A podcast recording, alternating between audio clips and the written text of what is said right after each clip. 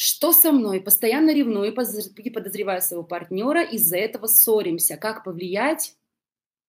А, как появляется новая подписчица в инсте, если телефон занят, то думаю, что с бабой разговаривает. Угу. Ну и такое типа смешно. Вот, вот смешочки вот эти, которые ставим. Это у нас что такое, девочки? Это защитная реакция.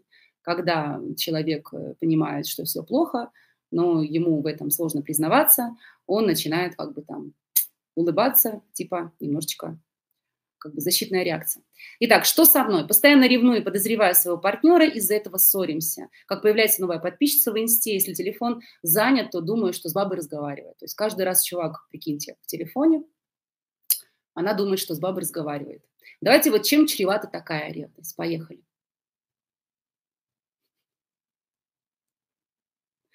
Чем чревата вот такая ревность? Поехали. Давайте. Чем она чревата? Смотрите, мужик повода не дает. Она сидит тревожная. Мы уже с вами разобрались, что это может быть из-за установок, из-за отца, который ушел, да, то есть как бы мы с вами уже немножечко коснулись вот этой темы, что у нее может быть вот такой вот корень, да, то есть когда она на ровном месте просто берет как бы, ну и подозревает партнера, мало того, она выносит ему мозг. Чем это чревато? Он идет в итоге, угу, потеря отношений, угу, психоз, да, самооценка понизится вообще, да, молодец, Лена, потому что каждый раз, каждый, суку, раз он в телефоне, она каждый раз поливает семя внутри себя, что меня легко что?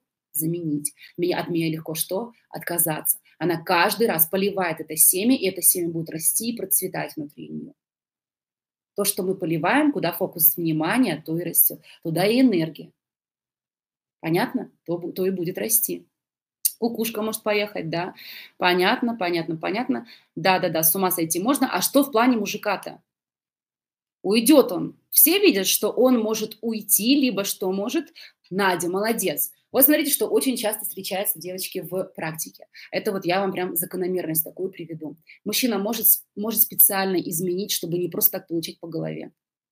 Вот это вот то, что Надя написала, это не просто какая-то выдумка, это закономерность у женщин, которые, во-первых, смотрите, тут два аспекта. Первое, это она сидит и она ожидает, то есть она свято верит, и, конечно же, она ожидает. Если вы ожидаете, что что-то плохое произойдет в вашей жизни, каждый, суку, день вы поливаете эту идею своими эмоциями, своими мыслями, вы вкладываетесь туда эмоциями страха и всего остального, то есть вы проживаете этот сценарий, скорее всего, вы это получите. Либо в полной мере, либо в какой-то похожей мере, то есть где-то он хотя бы поцелуется, либо хотя бы какая-то переписка, то есть вариантов может быть очень много разных, да. Но вот, к примеру, вот вам скажу, например, да, у меня здесь девочка, здесь в Бразилии тоже живет, украиночка, и как только война началась, у нее там семья была, отец, и вот эти, она очень-очень прям переживала все эти события, как будто бы это с ней происходит. И я ей говорила, Аня, ты не должна этого делать. Ты находишься в относительной безопасности. И, пожалуйста, тебе дано право генерить другого рода энергию, которая будет поддерживать тех, кому не дано такого права сейчас, которые находятся в эпицентре событий, у них выбора по факту нет. А ты себя в безопасной обстановке помещаешь целенаправленно в такую историю, как будто бы это происходит с тобой. И когда вы проживаете это все эмоционально, как будто это происходит с вами, ну, для мозга э, как бы нет разницы, это происходит, либо это не происходит, но вы проживаете это в полной мере, да. Она проживала вот этот вот страх, знаете, она говорит, ты представляешь, как у них сирены, эти сирены посреди ночи, это надо бежать с детьми, это самое, ну, в общем, она, она очень тяжело это проживала. И что вы думаете? Она через какой-то там, наверное, месяц, она притянула очень похожую ситуацию в свою жизнь, где у нее муж э, уехал, значит, э, у него там гастроли, в общем, и он забывает паспорт в там самом, в аэропорту. И он прислал то ли водителя, то ли что-то. Это ночь была. И для того, чтобы войти вообще в дом, в здание, да, нужно было ну, позвонить, короче, разбудить ее по домофону. По домофону, значит, она не слышала, она спала. И включили вот до, до той степени, что включили сирену в ее квартире, чтобы она проснулась и открыла дверь. То есть она прожила вот то, чего она боялась, то, что она проживала. Она прожила вот этот вот страх проснуться от сирены, да, то есть в той или иной степени она это прожила. То есть таким образом вы, когда постоянно постоянно варитесь в этих всех историях, девочки, проживаете какие-то свои ненужные страхи, которым, которые еще нет ничего, вы сама к себе это все при, притягиваете, да. То есть женщина, которая ждет, что ей изменят, и ждет вот этой вот, знаете, уже продумывает и смакует вот эту вот, знаете, какую-то горечь страданий, а вы же там смакуете, и как это все будет, и что вы будете чувствовать, и как вы, может быть, что-то ему говорить будете, когда вы об этом узнаете. То есть, знаете, разные есть женщины, они даже до такого доходят. Вы просто проживаете этот момент, и вы его притягиваете. Это если уже углубляться очень глубоко, да. Если углубляться не глубоко, на внешнем плане, вы начинаете выносить мужику мозг. Вы начинаете его выносить в мозг, каждый раз показывая свою низкую самооценку, каждый раз показывая, и еще его и обвиняя в чем-то, чего он не делал, ему осточертеет, понимаете? Осточертеет однажды. И он просто воспользуется случаем, когда... Он не пойдет специально искать, нет, но он может воспользоваться случаем, потому что меня уже выдрочили за это. Я уже 300 раз получил за это, как бы. Ну, то есть, почему бы и нет, да. Вот, то есть э, здесь ревность чревата тем, что вы самостоятельно начинаете поворачивать задом к себе партнера. То есть начинаете отдалять его от себя постоянным контролем, выносом мозга. Никому не нравится, когда на ровном месте вас ревнуют. Вот вам нравится, девочки, если бы у вас был муж, вы ничего не делаете плохого, а он вам подкручивает и подкручивает гайки. И вам просто нельзя находиться в телефоне спокойно, что вы видите, постоянно глазик вот этот вот, знаете, его наблюдает. Вот вам нравится такое? Вы бы кайфовали в таких отношениях?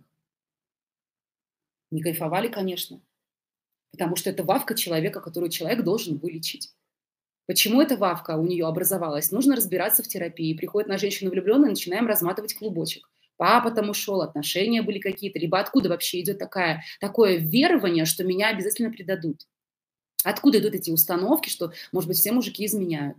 Или что, от меня легко отказаться и так далее. То есть нужно будет искать корень. Это уже вторая проблема. Но человек, который здоровый, ничего плохого не делает, он не должен от этого страдать.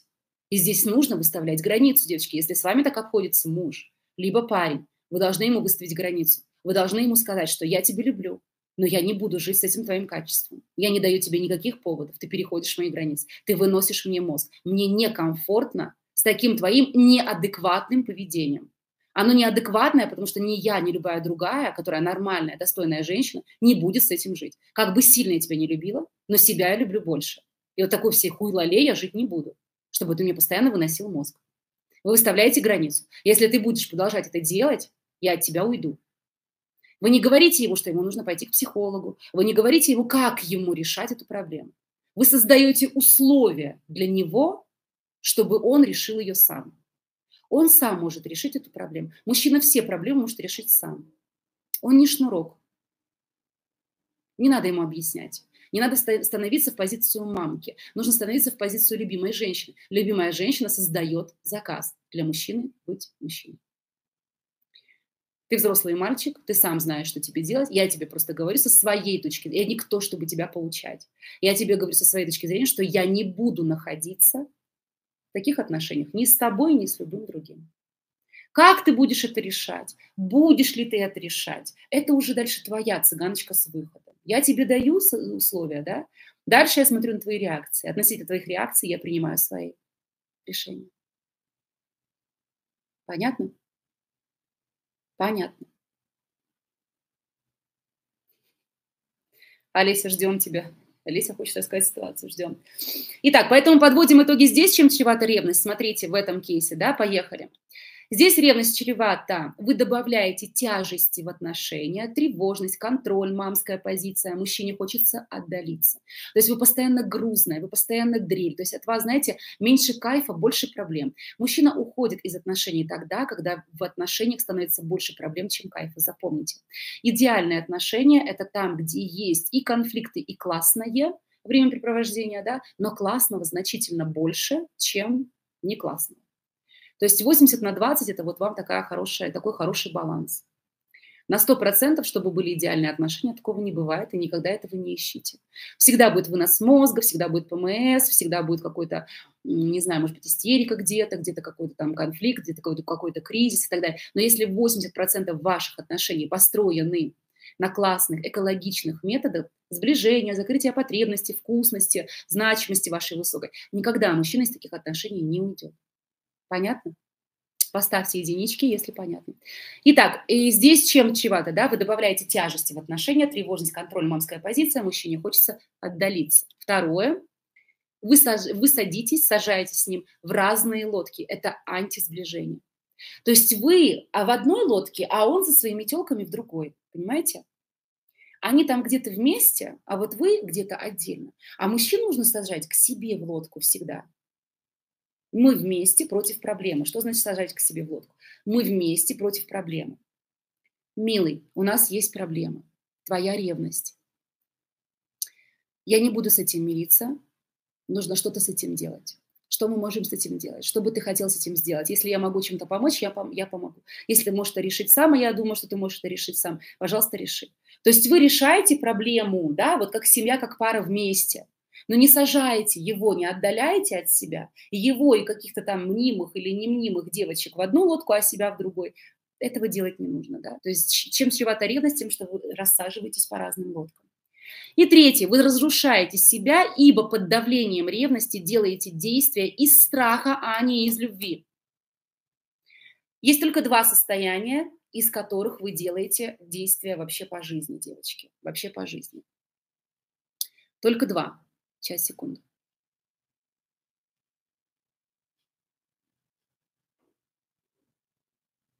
Сейчас, подождите, подождите, подождите.